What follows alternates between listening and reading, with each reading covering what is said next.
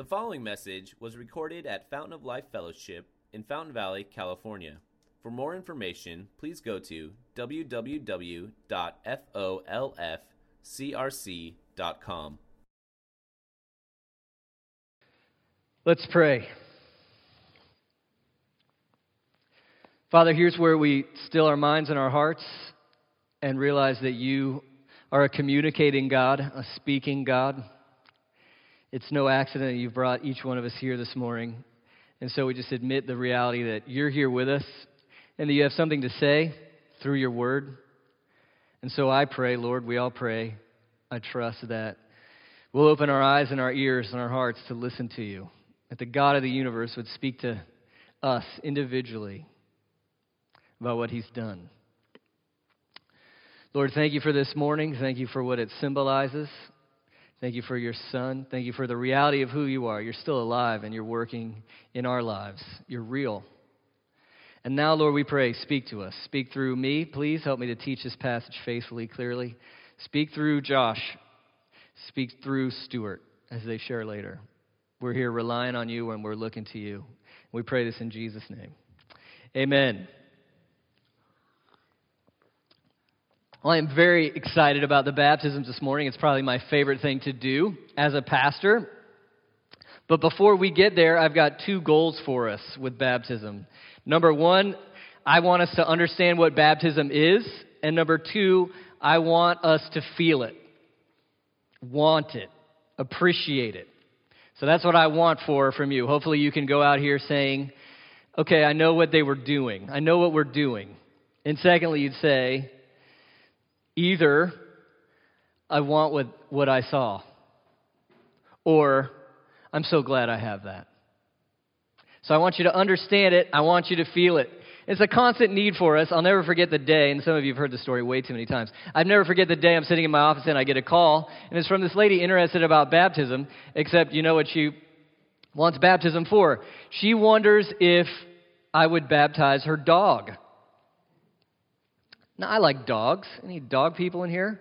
Okay, but it seems like I've got our categories mixed a little or something's off. But it's just an, that's just an example of how, for many, baptism is just this, it's kind of a superstition, right? You get some holy guy with some holy water and he puts it on you and that gives you good luck. It's like having a rabbit's foot in your pocket. Or maybe it's just a dead tradition, right? It's what we do and it's what we always do, and so you got to do it and I got to do it. And even for me, I, I think I know what baptism is, but I forget, forget the, the magic of it, the power of it. So that's why we need to spend a little time explaining it. What are we doing? Why? What does it mean? And second, appreciating. Do you realize what this is? It's the best thing that's ever happened to you. We're going to do this from the Gospel of Matthew, chapter 3. I hope you follow along a little bit in your chair Bibles. By the way, if you don't have a Bible at home, we'd love to give you one of these. So they're under the chairs in front of you. If you don't have a Bible, take it. Love to give it to you. We're on page 808, and what we're going to see here, again, Matthew is a eyewitness account of the life of Jesus. We're going to look at the most amazing baptism of all. It's the baptism of Jesus himself. Did you know that Jesus was baptized? Hopefully, we will learn a lot for both understanding our baptism, what we're talking about, and experiencing it. And we're going to see, I hope, that the waters of baptism are not just superstition or tradition, but they represent a connection. They represent a connection. An incredible connection. So we're going to have three points to see and feel. I'm going to use the image of water, okay? Here's our three points poured into, poured out, poured over. Poured into, poured out, poured over. But first, some background information. Who is John? We see in verse 13 of chapter 3, Jesus came from Galilee to the Jordan to John to be baptized by him. Okay, well, who's that guy? It's John the Baptist, right? And some of us wonder, well, wasn't he a Presbyterian? John the Be- what are we talking about? Do you ever find that do you ever find that churchy things can anybody ever go to Sunday school where they had the little felt boards and the little felt people? and you'd paste them up there, and sometimes they'd fall off, and you know, you pasting them up there. We talk about these church things, and it's like going to a wax museum. You know, they represent living things, but they've just become cheesified, bumper stickerified, you know, felt peopleified. John the Baptist. What is this? Who is this guy?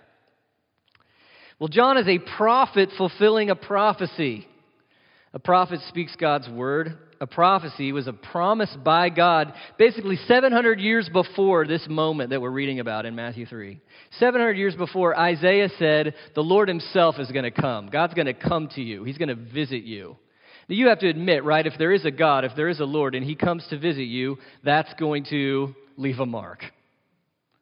That's going to be interesting. That's going to be powerful.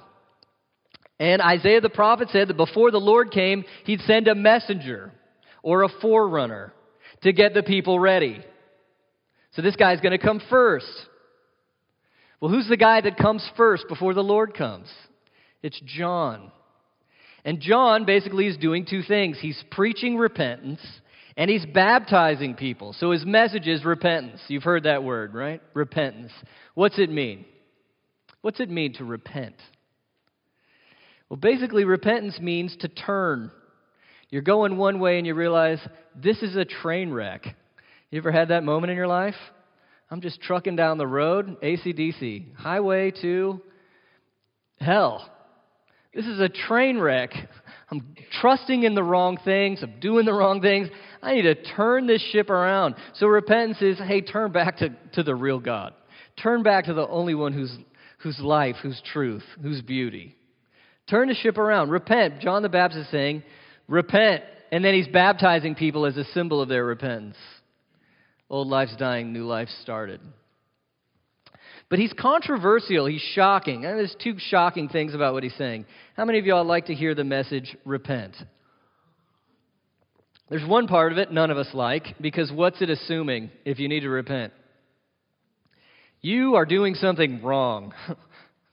You have made foolish choices. Your heart's wrong.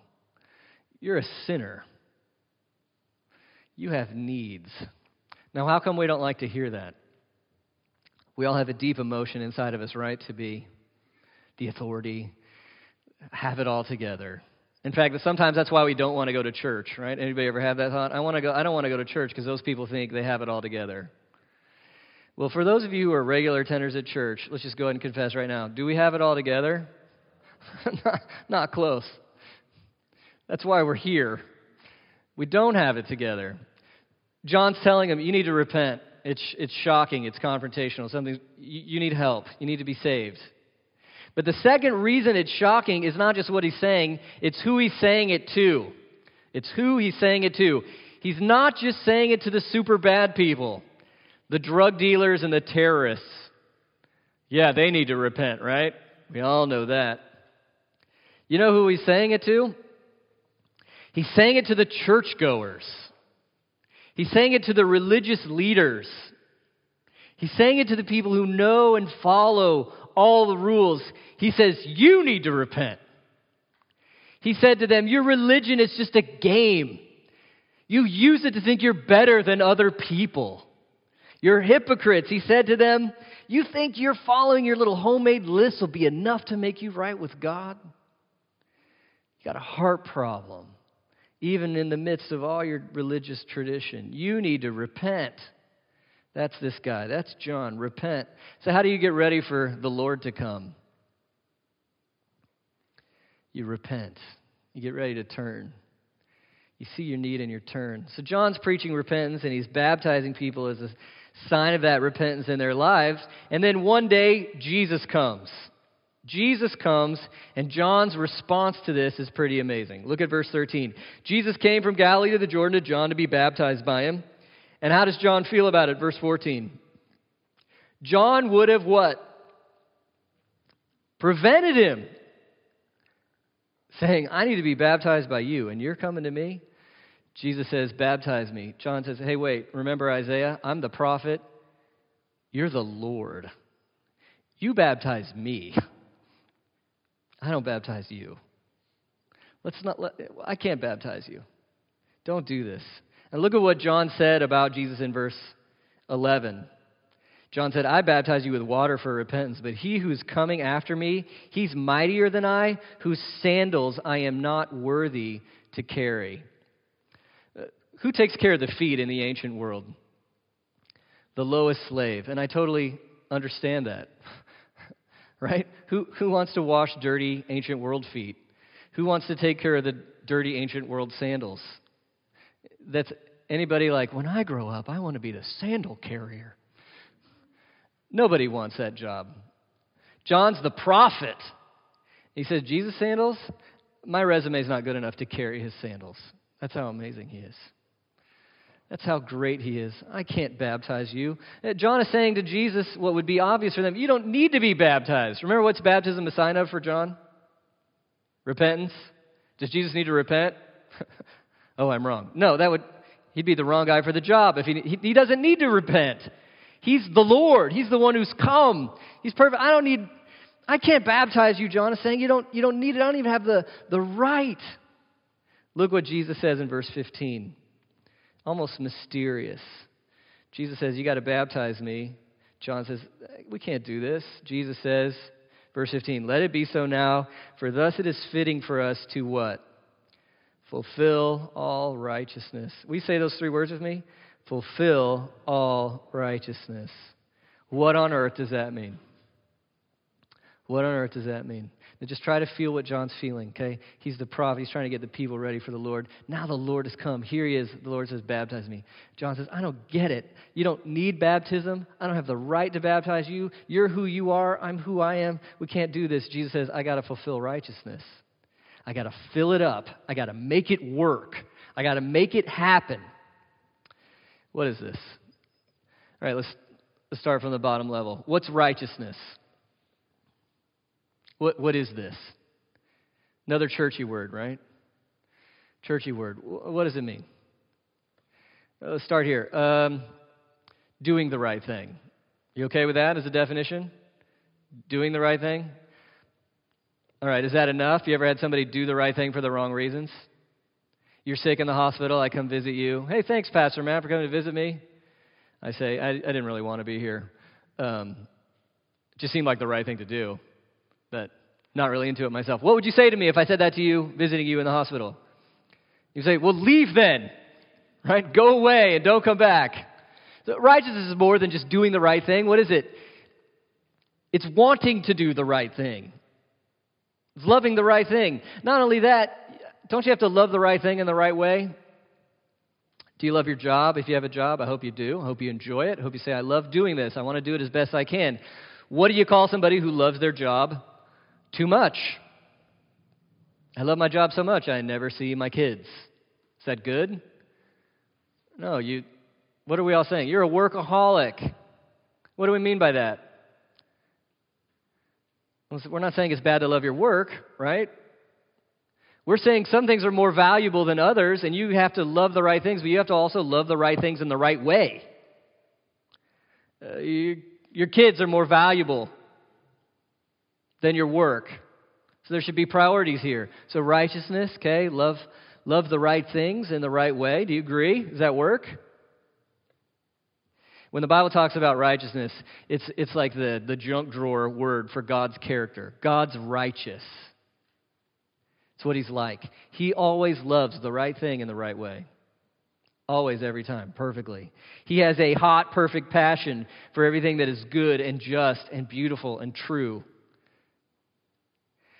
And he also has a hatred for everything that isn't, because he's perfectly righteous. Don't you think that's fair? Wouldn't you agree that the more you love something, the more you'll hate its opposite? If you love anything, you'll hate something. Okay? I love my kids. Somebody tries to hurt my kids. How am I going to feel about, feel about that person? I'll be angry. Not because I want to hate them, but what? I love my kids. Somebody tried to hurt my kid and I didn't care. What would you think about me? You don't love your kid. That's what you'd say.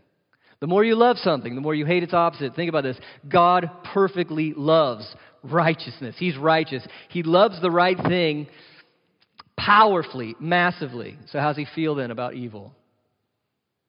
He hates it. If he's God, he has to. If he's righteous, he has to. He must. He hates evil. So here's the problem why does Jesus have to fulfill or fill up righteousness?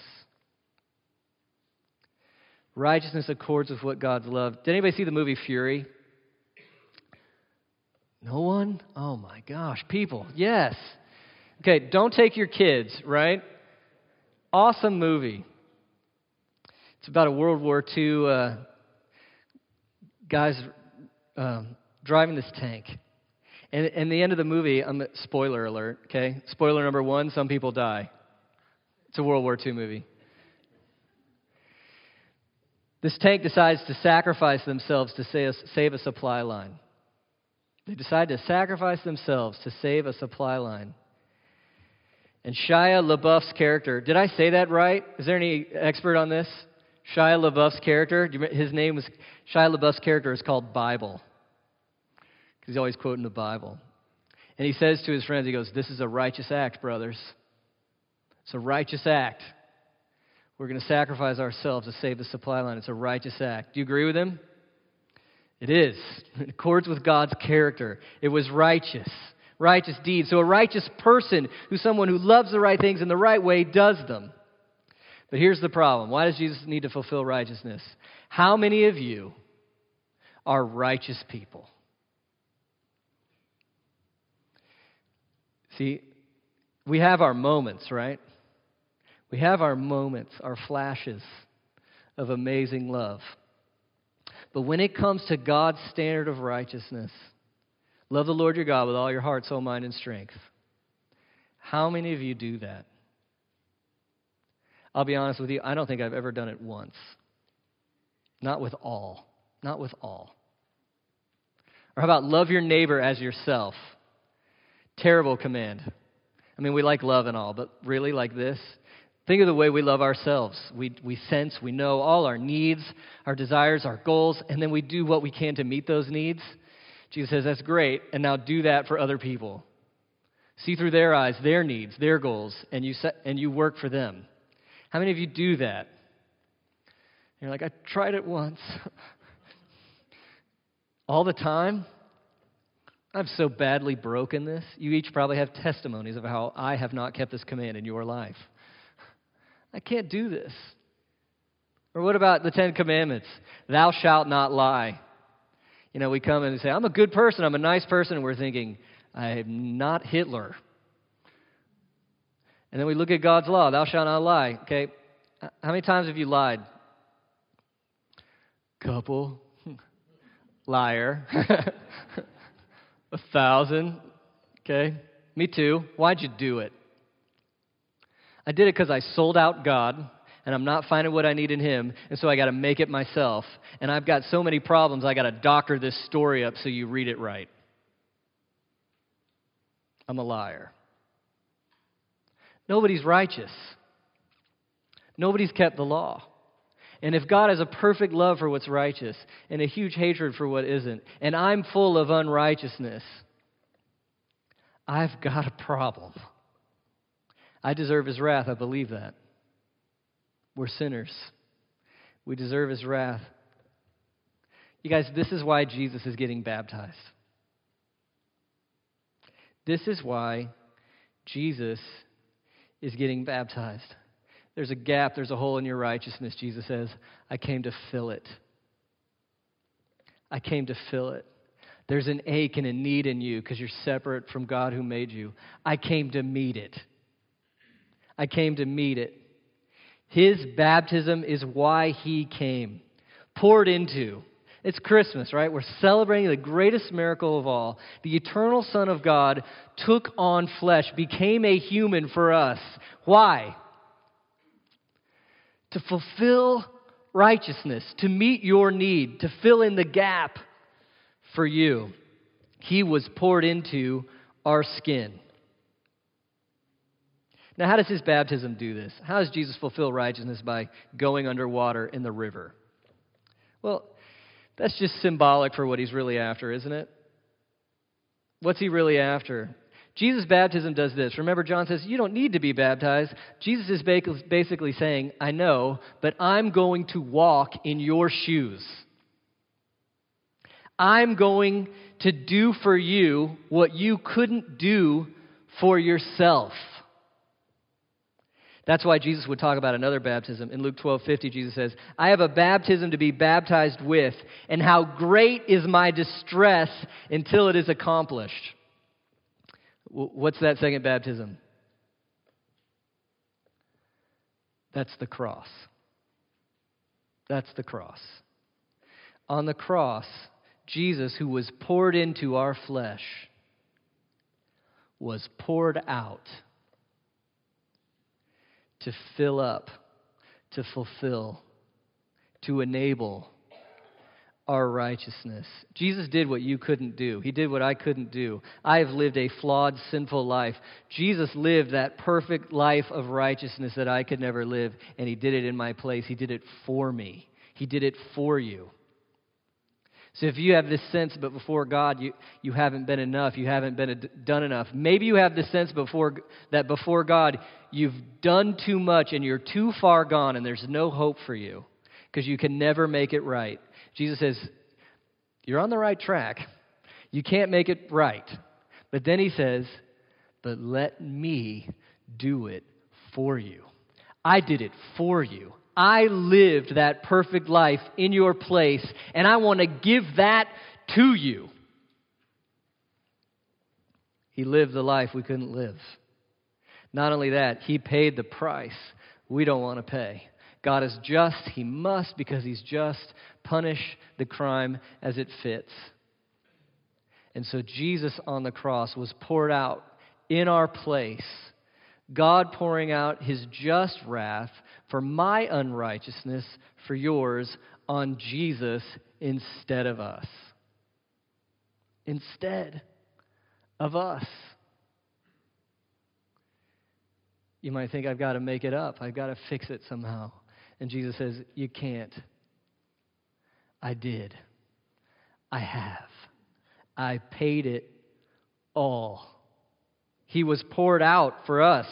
Matthew 26, 28, when Jesus is eating the Last Supper with his disciples, he holds up the cup, which represents his blood, and he says this of his blood This is the blood of the covenant, which is poured out for many for the forgiveness of sins. Jesus was poured into our skin, became flesh, so that he could be poured out in our place on the cross and make us righteous. Poured out in our place. Now we start to see what our baptism is all about. Jesus in his baptism poured into our flesh, walking in our shoes, doing what we couldn't do for us. Poured out in our, in our place on the cross in himself meeting our needs, making us righteous by his life, by his death, by his resurrection. Listen to what Paul says about baptism in Romans chapter 6. He says this to those who've believed in Christ. Listen carefully, Romans 6, 3 to 4. Don't you know, Paul says, that all of us who have been baptized into Christ Jesus were baptized into his death? We were buried, therefore, with him by baptism into death, in order that, just as Christ was raised from the dead by the glory of the Father, we too might walk in newness of life. You've heard the news of who Jesus is. He's the Son of God. He took on flesh for us. You've heard what he's done. He's lived a perfect life in our place. He died on a cross as our substitute to take the wrath that we deserve. He took it for us. He rose from the dead in victory. He offers himself to all who will believe. If you will trust in him, again, like John said, what? Repent. If you'll turn towards him and trust in him, all that he is and all that he has done is yours. When you trust in Him, something incredible happens. You're baptized into Him. Listen, this is not water, okay? If you've known me longer than five seconds, you know I have no magical spiritual powers. I am not Harry Potter, okay? And this is just water. It's not from the Jordan River, okay? I didn't say any magic words over it. This is not the real baptism. This is a sign and a celebration of the real baptism. The real baptism is this when you trust in Jesus Christ, Paul says, Didn't you know you were baptized into his death? Or just a few verses later, he says, You were united to Jesus. The word baptized just means to dip. Anybody like fondue? Okay? Some of you, some of you, you're like, I'll have a tip of chocolate on my strawberry. Okay? That's not Christian baptism. Okay? Christian baptism is you take the whole thing and you, you get it all the way down in the chocolate and you just smother that sucker and you get your hand all dirty and you pull out this thing you can't even tell it's a strawberry anymore, right? It's in there. And then you eat it, okay? When you trust in Jesus, He's the one who was poured into flesh for you, poured out for you on the cross. When you trust into Him, He is poured over you. You're baptized into Christ. You're connected. You're connected to Jesus. You're united to Jesus. That's why you got all this weird language in the New Testament like you're the body of Christ. You're connected. You're the bride of Christ. You're connected. Or Paul will say it a thousand times in Christ, in Christ, in Christ, in Christ. You never talk that way about your relationships with other people but we're in Christ. We're connected to Him. That's the baptism connection. He was poured into our skin. He was poured out on the cross in our place. He's poured over us through faith. We're united to Him. Look at the second part of our text in Matthew, verse 16 of chapter 3. When Jesus was baptized, immediately he went up from the water, and behold, the heavens were opened to him. He saw the Spirit of God descending like a dove and coming to rest on him. And behold, a voice from heaven said, This is my beloved Son, with whom I am well pleased. So much we could say here, but at least see this. Who's Jesus? Who is he? He's walking into the baptism just like everybody else, right? Looks just like everybody else in the flesh. But something happens when he hits the water. The water is supposed to show, oh, these people needed repentance, and they did. So Jesus hits the water, and God comes. God comes. You see his announcement This is my son. This is my son. How does he feel about his son? Well pleased. I love this kid. I love him. He's perfect. And he's saying, by the way, he doesn't need baptism. he's not doing this for him or for me, he's doing it for you. You see the Father's there. You see the Father providing for Jesus. He gives Jesus, this is the beginning of Jesus' ministry. He gives him the Holy Spirit, everything he needs to endure temptation, accomplish the miracles, live this life, take it to the end, his death, his resurrection. He gives him what he needs, he provides. You see Jesus' Father showing up. One of my favorite texts in Scripture. Could go on forever right here about the fatherhood of God, but here's what I want you to see right now. Do you see what Jesus has? An eternal relationship with God as his Father. He's the ultimate Son. When you are baptized into Jesus, united to him, connected to him, and all that Jesus has is yours, an amazing trade takes place, an amazing connection. What do I bring? Here's what I bring to the deal sin, rebellion, and foolishness. I'm worthy of judgment. Jesus says, I'll take that, I'll wear it. And he wore it on the cross for me. Here's what Jesus brings to the table I'm the King of Kings, the eternal Son of God. The holy God of the universe is my Father. I'm part of the triune God, one God, three persons, Father, Son, Holy Spirit. I'm going to inherit all things. I'm the apple of his eye. I live the perfect life. I paid the ultimate price. Let me give that to you. He gives it to you. When we're connected to Christ, He takes ours and we get His. We get His. And again, you don't have to do something crazy to get this. You have to give a lot of money. You don't have to climb a mountain. You don't have to fix yourself. In fact, stop. Stop. Stop trying to fix yourself. Look to the only one who can do it, the only one who can fulfill this righteousness. Jesus, He's enough for you. If you trust in Him completely by God's love, by, by faith, just trust in Him, given to you, connected to you, it's, you get what He has. Who's God for you now? You know, we see the Father doing three major things during Jesus' baptism He's present, He's providing, and He's speaking identity. Let me tell you this if you've trusted in Christ, the real baptism has happened in your heart, and your Father in heaven, He's with you, He's present, always present.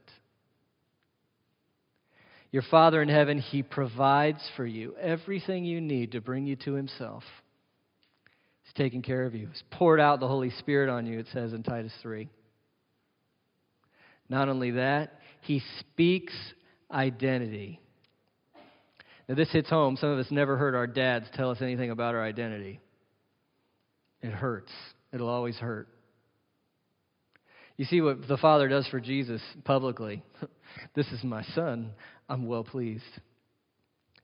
Folks, when you're baptized into Jesus, when you're connected with him, he was poured into flesh for you, poured out for you, poured over you. The Father wants to tell you your identity. I'm going to go ahead and speak for Him through God's Word. He says this to you You are my beloved child with whom I am well pleased.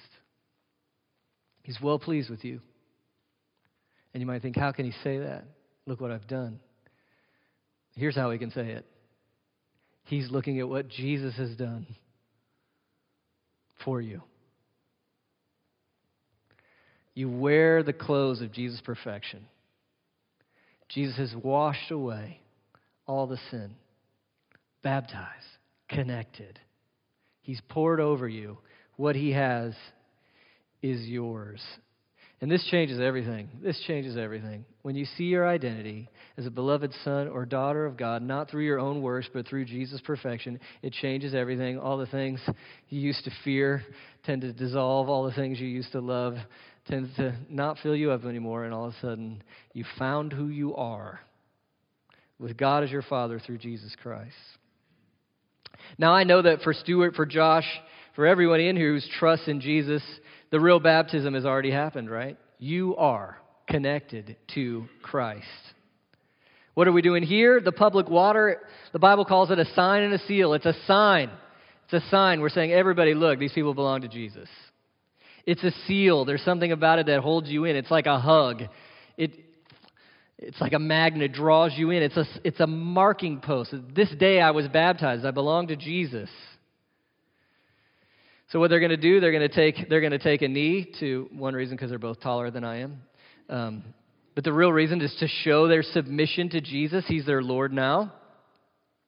They're going to get wet. I'm going to dump water on their heads, and the water is to symbolize their old life of sin died on the cross with Jesus Christ because they're baptized into Him. His death is their death. I'm going to give them a little white hanky and they're going to dry off their heads. And that coming out of the water, the drying off, is the symbolism that they're connected to Jesus and that his resurrection is theirs and they have new life in him and they'll rise again when he returns. But what we're saying together is we're celebrating they're connected to Jesus Christ. He was poured into flesh for us, poured out on the cross in our place, poured over us through faith. In the famous uh, book To Kill a Mockingbird, the heroic Atticus Finch says, You never really understand a person until you consider things from his point of view, until you climb inside of his skin and walk around it. Do you like people who can be empathetic with you? Jesus went way beyond that. He actually climbed into our skin, became human because he loves us. He wants to make us righteous, bring us to the Father. He was poured into our skin so that he could be poured out in our place and poured over us to give us his life. That's baptism. And it's awesome. Let's pray. Father, we thank you so much that you sent your Son. Jesus, we thank you so much that you left all the glories of being eternal God and you put on flesh. And we know that you did it to fill the gaps in us, to make us righteous, to bring us to the Father. We praise you that you lived the life we couldn't live. We praise you that you died the horrid death we deserve. We praise you that you rose from the dead in victory. And we thank you that you connect yourself to us, that we are yours. And you give us all you are and all you have. If there's anyone here, Lord, who doesn't know you in this way, I pray that you be drawn yourself to them. They'd consider you. They'd think about repenting and turning to Christ. And I, I pray that they would hear that all your infinite love is theirs simply through faith. They don't have to earn it. Lord, for Stuart and Josh, I pray that this especially would be an encouraging day for them, that they remember that you've done everything to bring them to yourself. For all of us, Lord, who trust in Jesus, let us remember we have the greatest thing ever. It's not a superstition, it's not just a tradition, it's a connection. We're connected to Jesus. We thank you for this. We pray all this in Jesus' name. Amen.